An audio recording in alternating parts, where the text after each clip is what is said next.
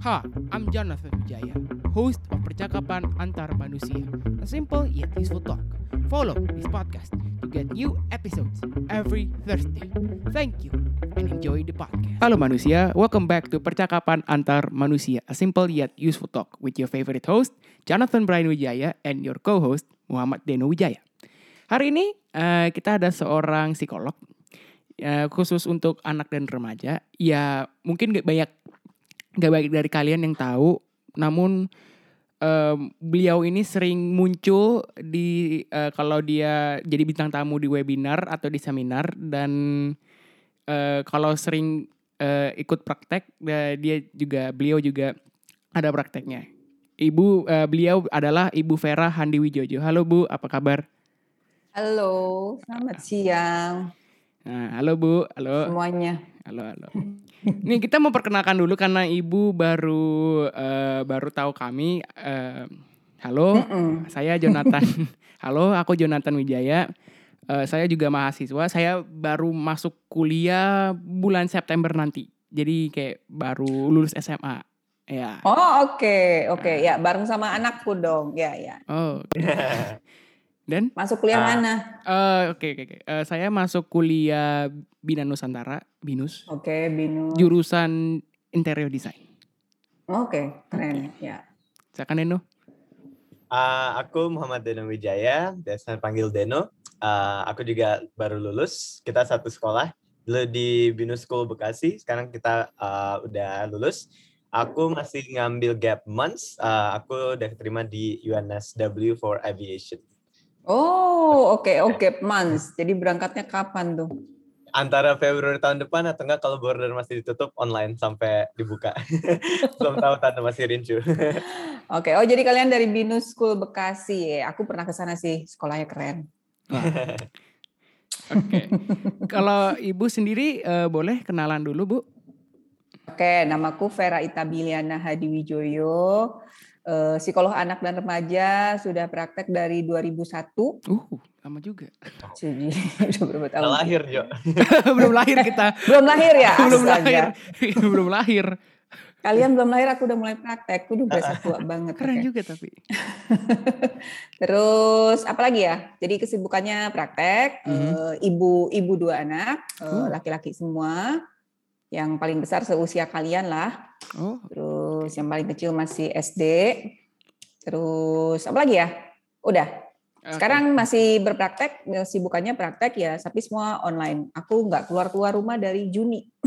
oh, wow, wow, wow. Kalau boleh tahu, uh, ibu selain praktek itu kesibukan uh, di rumah tuh ada ada aglonema, ada tanaman-tanaman di luar. soalnya soalnya uh, soalnya di rumah saya tuh banyak banget ibu saya tuh sering sekarang ya udah uh, udah lagi kenceng-kencengnya aglonema tanaman-tanaman gitu. Uh, ya, ya. Aku ada, tapi sebelum pandemi pun udah ada gitu. oh. gitu. Sebelum pandemi udah ada, ya cuma ya sekarang jadi tambah ini aja tambah subur kan karena diurusin gitu karena di rumah. Cuma ada aglonema ada, eh, bunga-bungaan ada gitu. Oh. Kesibukan selama pandemi kalau apa ya eh, bergeser semua jadwal tuh berubah-berubah terus. Kalian juga pasti ngalamin kan iya, iya. berubah-berubah yeah, yeah. terus. Yang tadinya aku praktek pagi, sekarang kayaknya pagi harus masak karena anak-anakku makannya banyak. Jadi pagi mesti masak, beres dulu, siang baru deh. Siang ke sore tuh langsung urusan pekerjaan, oh, praktek oh, okay. dan macam-macam. Oke, okay. kalau gitu. bu, oke, okay. bu, eh, kalau boleh tahu sebenarnya ini hmm. eh, ibu psikolog ini sebenarnya cita-cita ibu sejak masih kecil atau tidak bu? Enggak. Seriusan? Bukan. Jadi kalau ada orang bilang fakultas psikologi itu adalah tempat anak-anak yang gagal jadi dokter, ya itu ada benernya. Oh. Oke. okay. pasti kalau ditanya yang uh, apa cita-citanya dulu dokter gitu. Mm -hmm. Jadi dulu itu ya memang aimingnya kedokteran tapi masuknya di psikologi gitu. Kenapa psikologi itu juga uh, apa ya dulu milih uh, jurusan apa ya nggak ada matematikanya ya gitu mm-hmm. gitu dan ternyata dan ternyata psikologi juga nggak free matematika ada statistik lebih lebih lebih nggak enak lagi gitu itu gitu cuma kalau apa ya eh, suka bekerja dengan anak-anak, terus suka mempelajari tentang orang gitu ya, alias kepo itu dari dulu gitu. Cuma begitu masuk psikologi ya kayak pas aja oh ya ini ternyata yang dicari selama ini. Gitu. Dan so far uh, kerja jadi psikolog, ibu happy atau gimana? Happy sih, happy gitu ya. Uh, kalau nggak happy nggak nyampe 20 tahun. Ya benar. Iya sih, iya sih. Stay berarti. Iya kalau dia nggak apa kalau dia nggak happy tuh dia masih mau dengerin cerita curhat-curhat anak-anak zaman sekarang ini kan. ya. Yeah. Lucu-lucu loh, sampai khususnya remaja ya. Iya. Yang seusia kalian atau yang di bawah-bawah kalian tuh jadi kadang juga hiburan sih karena lucu.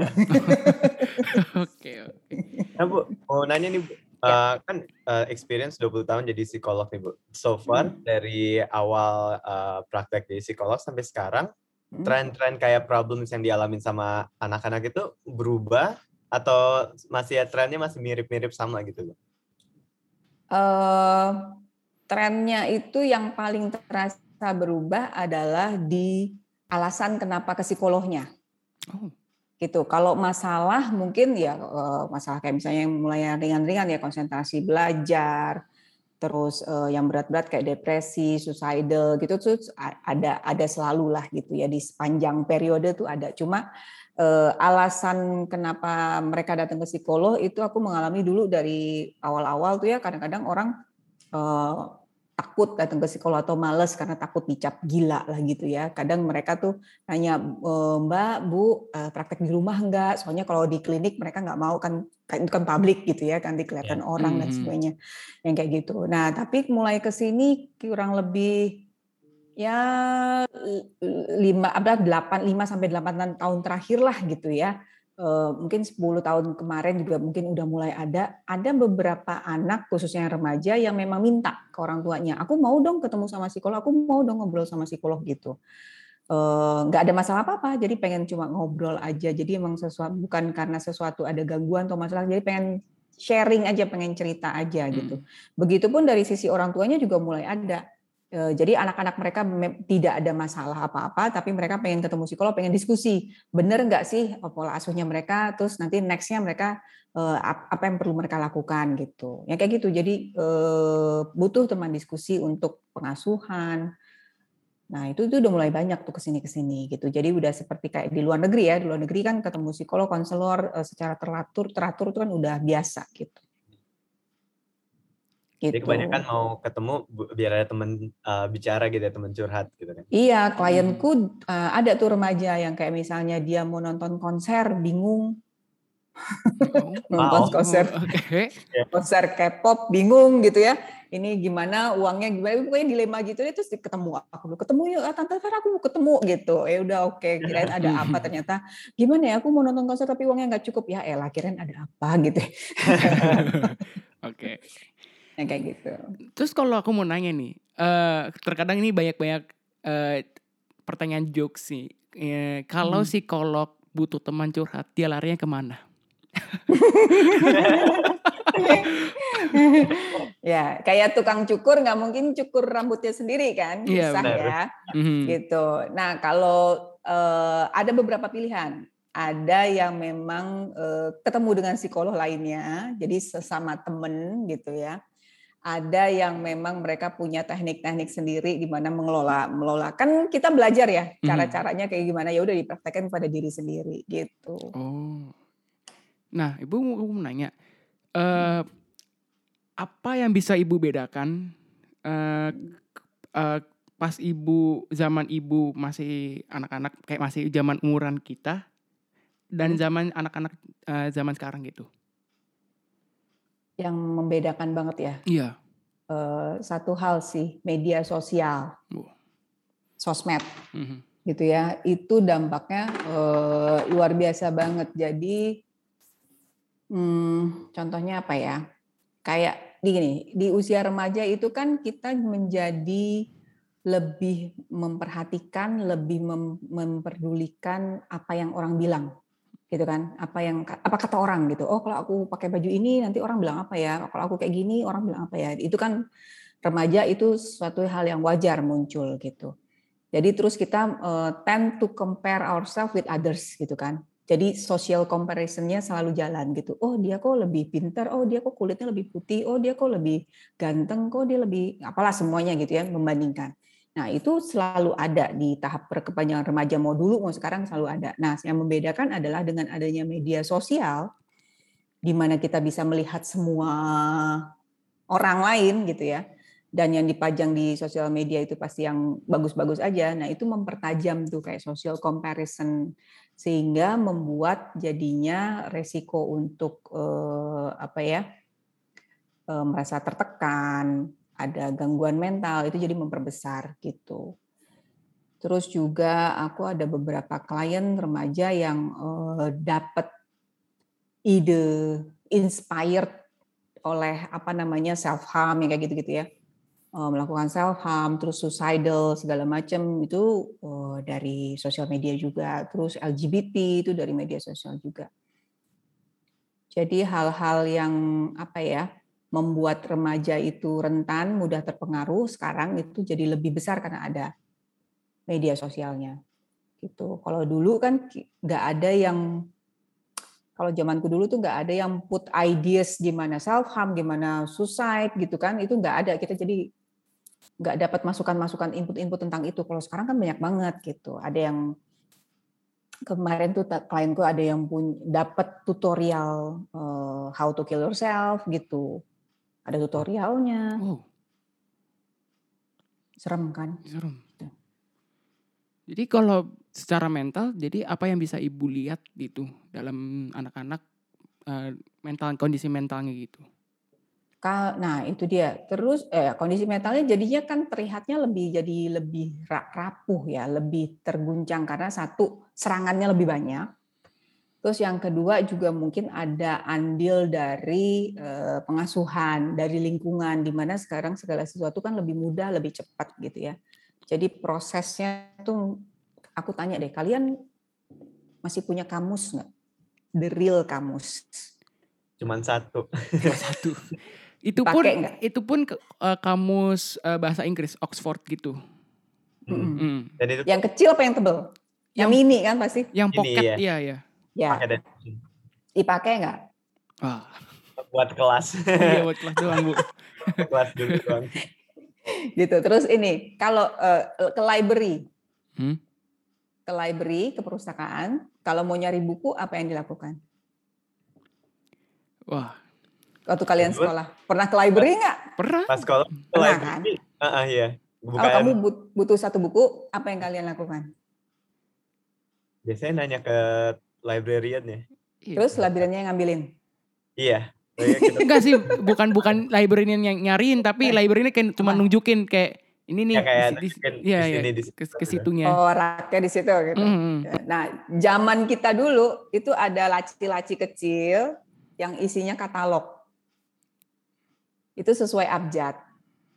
Hmm. Jadi misalnya mau baca oh, mau cari buku psikologi apa apa apa apa gitu ya. Terus penulisnya siapa lah gitu kita udah tahu. Ya udah itu mesti di uh, paper by paper kita cari di situ hmm. di laci itu. Ya gitu jadi ada prosesnya yang memang menguji kesabaran menguji kegigihan gitu ya sabar lama. Nah itu itu itu hilang. Itu di, di banyak sisi aku lihat banyak. Sehingga jadinya ya kayak gitu begitu ketemu kesulitan jadi butuh effort lebih untuk lebih sabar lebih gigih butuh dukungan juga. Gitu pesan makanan ya kan mm-hmm. sekarang tinggal pencet pencet pencet pencet pencet datang gitu. kalau zamanku dulu mesti nungguin tukangnya lewat Iya, iya bener bener bener. Kalau abangnya nggak lewat, oh ya udah nggak jadi makan. Hmm. Nanti abangnya datang besok, abang kemarin sih kemarin kok nggak lewat. gitu. ya, ya, ya. Tapi berarti kalau begitu, uh, berarti waktu waktu ibu masih membuat skripsi itu juga kan nggak hmm. ada internet kan dulu dulu kayak nggak ada HP kayak zaman hmm. sekarang. Iya. Ya, ya kan? Dulu aku bikin skripsi itu tahun berapa ya? 99. Uh, berarti kan kayak 98 99. Berarti nggak ada buku eh nggak ada HP, nggak ada website yang bisa Enggak. yang nggak secanggih sekarang kan berarti enggak. Oh, berarti library sangat dibutuh dibutuhkan banget. Uh -uh, uh -uh. Aku sampai mengunjungi jadi uh, Kebetulan skripsiku tentang uh, topik yang di UI belum banyak. Oh. Gitu. Terus kan di UI referensinya nggak cukup. Jadi waktu itu aku sering ke mana namanya Atma. Hmm. Ke perpustakaannya Atma Jaya ke sana juga. Gitu. Mencok-mencok ke sana ke sana. Jadi emang harus moving harus harus mobile. Kalau sekarang kan kita cukup di satu tempat bisa ke mana-mana. Hmm. Iya.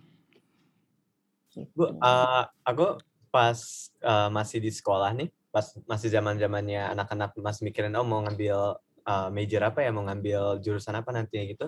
Kebanyakan yang aku kenal ngambil psikolog mereka bilangnya gini bu uh, dan aku minta pendapat ibu nih. Kadang ada yang bilang kayak gini mau masuk psikolog biar bisa ngebantu diri sendiri juga buat or kayak karena ada ada problem sama masuk psikolog. Berobat jalan iya berobat jalan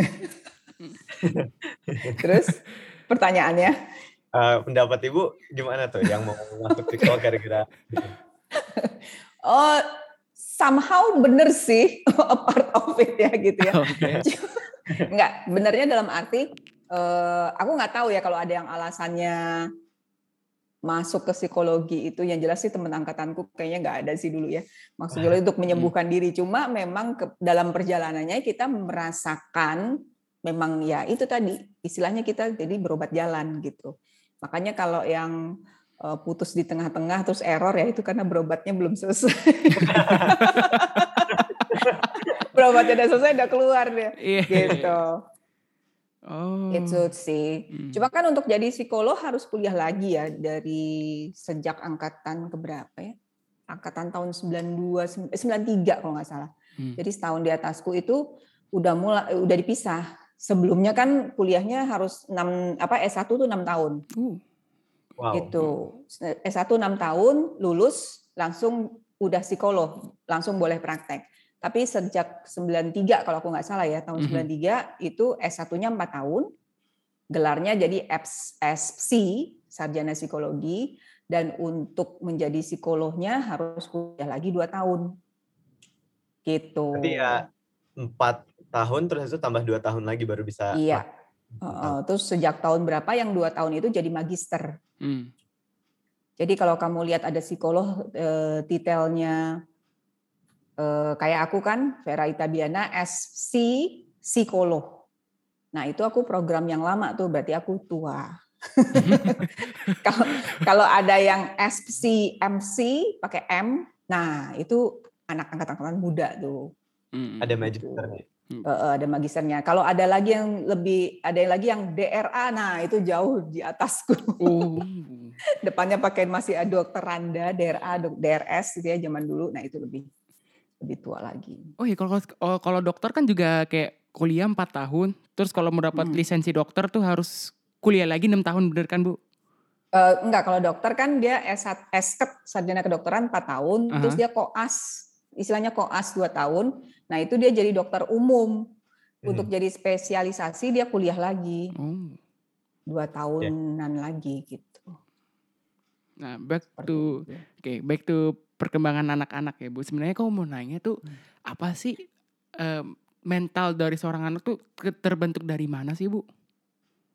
mental seorang anak itu terbentuk anak seorang anak itu kan ada dua faktor yang membentuk mereka ya ada faktor nature ada faktor nurture. Mm-hmm. nah nature itu faktor bawaan. Mm-hmm. semua yang diturunkan genetik. Uh, warna rambut warna bola mata uh, lidahnya bisa ngelung apa enggak yang kayak gitu. Terus uh, temperamen ya. Terus uh, beberapa uh, sifat ada yang diturunkan traits itu ya gitu. Tapi ini masih kalau yang sifat masih ada pro dan kontra sebetulnya nah terus faktor yang kedua adalah nurture. Nurture itu segala semua segala sesuatu yang terjadi yang diberikan ke anak ini mulai dari sejak pembuahan. Jadi mulai dari ketika lagi hamil ibunya makan apa ibunya lagi stres apa enggak, terus begitu lahir pola pengasuhannya seperti apa, diasuhnya dengan apa eh, mbak yang berganti-ganti atau konsisten ibunya terus kayak gitu. ASI apa enggak, terus sekolahnya di mana sampai eh, ya apa yang dia baca, apa yang dia main di gadgetnya, nah itu semua nurture gitu. Ada dua jadinya. Nah, ini Bu, mau nanya nih. Uh, hmm. Sekarang kan online ya. Kita semua hmm. nih online. Berarti hmm.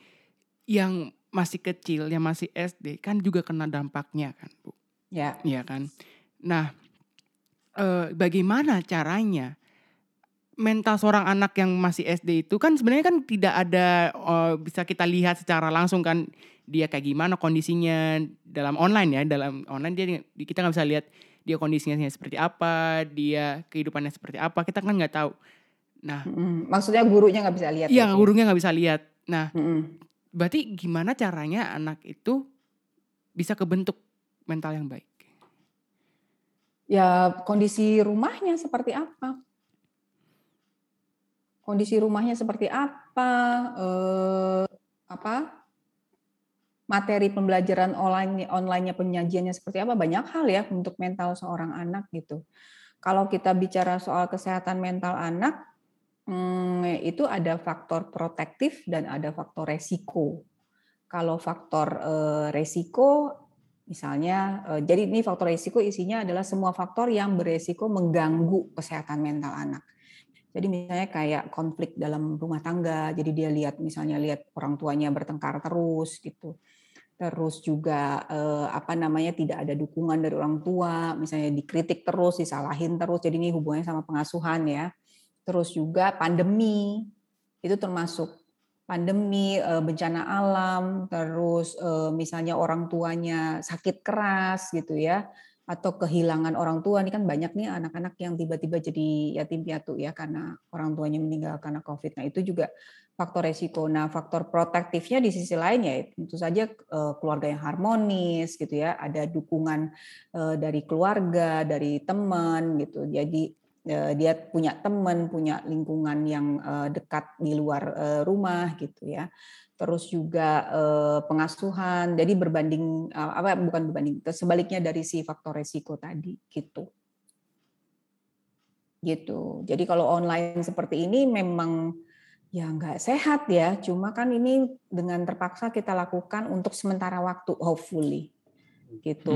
Hmm. Dari ditinjau dari sisi mana pun sih online memang tidak di apa ya eh, bukan sesuatu yang dianjurkan untuk dilakukan permanen lah gitu. Mm -hmm. yeah. Kalau nanti mau dilakukan secara hibrid, oke okay, gitu ya. Jadi kan campur mix kadang-kadang ke sekolah, kadang-kadang di rumah itu oke. Okay. Tapi kalau full online terus kayak sekarang tuh enggak banget gitu.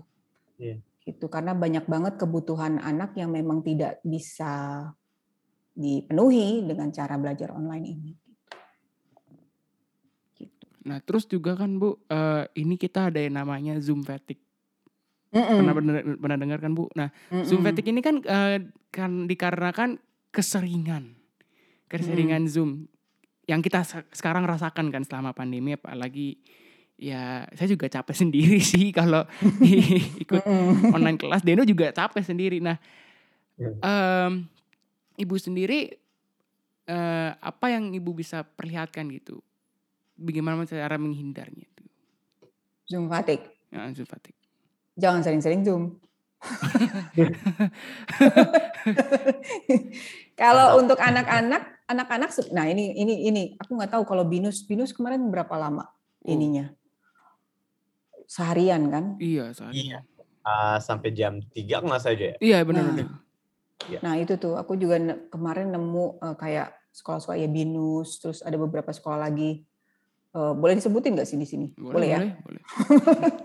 kayak kayak high scope gitu-gitu itu udah apa menurut aku sih udah terlalu banyak ya too much. Tapi mungkin di satu sisi sekolahnya juga kebingungan kali ya untuk ngejar materi kan mereka butuh yeah. mm waktunya juga lebih panjang karena kayaknya uh, online dan offline tuh kalau offline lebih banyak materi yang bisa dikasih dibandingkan online. Jadinya mereka uh, ngejarnya seperti itu sebetulnya kan dari IDAI, dari Ikatan Dokter Anak Indonesia, kemarin kan dari awal-awal pandemi udah mengeluarkan rekomendasi. Jadi sebaiknya tidak lebih dari sekian jam gitu. Tapi kayaknya untuk yang level-level atas ya, khususnya kayak eh, apa SD, SD yang kelas 3 ke atas gitu, SMP, SMA kayaknya susah untuk mengikuti anjuran rekomendasi itu. Idealnya sih memang nggak lebih dari dua jam lah ya, gitu untuk online-nya. Gitu selebihnya mungkin tugas-tugas tugas tapi ya prakteknya susah. Makanya ini kita berdoa supaya semua vaksin dan semua bisa masuk. Amin, amin. Nah, juga kan ada yang namanya burnout. Burn, uh, burnout kan. Burnout sendiri kan ini kayak pernah gak sih ngerasain kalau uh, kita lagi capek-capeknya banget gara-gara ngetim, eh, gara-gara Teams atau nge-Zoom gitu kan, terus habis itu kayak tugas-tugas yang nggak bisa dipungkiri gitu, gitu kan kebanyakan hmm. banyak banget hmm. tugas kan hmm. dan gimana itu bisa kita bagaimana caranya burnout ini tidak menjadi suatu masalah bagi kita kalau yang namanya burnout mau nggak mau harus take a break nggak bisa dipaksa kalau dipaksa kayaknya uh, tugasnya error kitanya juga tambah uh, capek. Kayak mesin aja gitu ya kayak mesin mobil udah uh, rusak atau udah waktunya ganti oli tapi tetap masih terus dipakai gitu. Yang ada kan uh, di dalamnya kita juga nggak nyaman berada di dalam mobil itu terus kalau dipaksa terus malah mesinnya jadi aus lah bagiannya malah jadi nanti perbaikannya lebih besar lagi gitu ya. Hasilnya malah nggak benar iya. kan iya jadi kalau emang udah burn out ya istirahat gitu. Ada istilah drop everything dulu lah, hmm. gitu ya. Misalnya udah capek banget ya udah. E, makanya harus pintar-pintar memanage waktu, jangan sampai e, jadi gini, hmm. kalau hmm. misalnya memang udah terasa, terasa capek ya udah ambil break dulu 30 menit, satu jam ngapain kayak olahraga atau melakukan itu terus itu balik lagi. Jangan sampai jangan dipaksain terus sampai udah burn out. Nah, kalau udah burn out kan pasti deadline-nya udah bentar lagi gitu ya, tugasnya udah mau dikumpulkan gitu. Jadi waktu untuk kita taking a break-nya juga udah mepet, udah nggak ada gitu. Nah, jadi memang harus pintar-pintar memanage uh, waktu supaya waktu istirahatnya juga ada. Kalau aku buat boleh tahu, uh, ibu ada tips-tipsnya gitu dari ibunya mm -hmm. sendiri uh, setelah zoom itu ibu habis ngapain aja kalau boleh tahu? Oh, habis kalau aku habis praktek udah tutup laptop ya udah nggak usah dibawa dipikirin lagi. Gitu. Jadi yang aku ya dalam hal praktek ya kalau udah tutup laptop uh, selesaiin catatan udah. Keluar kamar ya melakukan hal-hal yang uh, di luar pekerjaan gitu. Paling gampang sih nonton Oh. Masalahnya ya, ya aku aku kayak kayak jarang nonton gitu, nonton YouTube kayak jarang, Netflix jarang. Bohong Jojo nonton Apa? Enggak. nonton, nonton kan sekarang banyak tuh pilihannya ada Disney, ada Netflix, ada Mola. Yeah. Uh. Hmm. Foya-foya, foya-foya film. Tapi kebanyakan menonton film tuh sebenarnya baik gak sih kayak nonton video-video Disney yang gitu-gitu? Kalau gini, prinsipnya kalau sesuatu aktivitas tidak mengganggu aktivitas yang lain and make you happy, nggak apa-apa. Mm-hmm. Ya, kalau nontonnya terus sampai nggak ngapa-ngapa, nggak mengerjakan yang lain, ya itu kan berarti kan udah berlebihan. Mm-hmm. Gitu. Jadi pilihlah satu aktivitas yang memang menyenangkan dan memang mindful itu yang bisa bikin refresh mindful tuh artinya kan kamu cuma fokus sama aktivitas itu aja pada saat itu. Gitu. Kayak kemarin sih siapa tuh atlet olimpiade yang bikin heboh merajut. Oh iya. Oh iya. Oh, iya. Delhi. Mhm. Ya, merajut terus uh, bercocok tanam, berkebun. Nonton juga mindful. Oke. Okay. Um, ini karena udah mau hampir setengah jam. saya nggak mau ganggu waktu ibu. Aku mau nanya iya. langsung yeah. pertanyaan terakhir. Hmm. Uh, apa rencana ibu, uh, ibu uh, selam, apa dalam masa ke depan gitu? Rencananya? Hmm. Rencana ke depan berapa jauh ke depan nih? Wah nggak tahu sih. Say maybe 10 years. 10 oh 10 years. 10 years tuh berarti aku udah umur. Oh aku sih me, apa ya mem, sudah menentukan kapan aku akan berhenti praktek. Wow.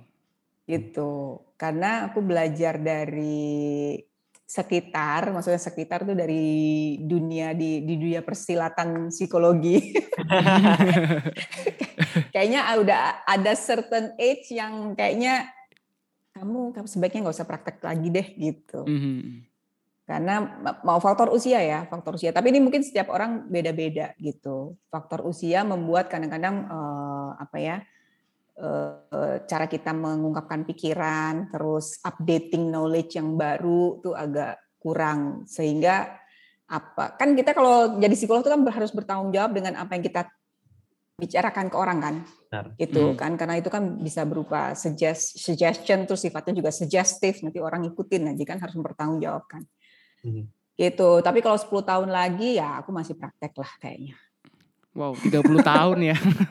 wow, tambah 30 tahun lagi nih experience. Enggak lah, 10 tahun, uh, eh, 15 tahun mungkin aku udahan. 15 oh. tahun. 15 tahun lagi. Ya, uh, eh, 60 kan? Ya. Wah. Wow. wow, wow, wow. Makasih Bu sudah meluangkan waktu. Ya, makasih. sama-sama. Makasih Bu. Makasih. Terus ini nanti tayangnya dikasih tahu kan ya di mana? Uh, ya nanti banyak. Dan kita akan ketemu lagi di next episode of percakapan antar manusia. Simple yet useful talk. I'm Jonathan Jaya signing out. Bye bye. Makasih Bu. Makasih.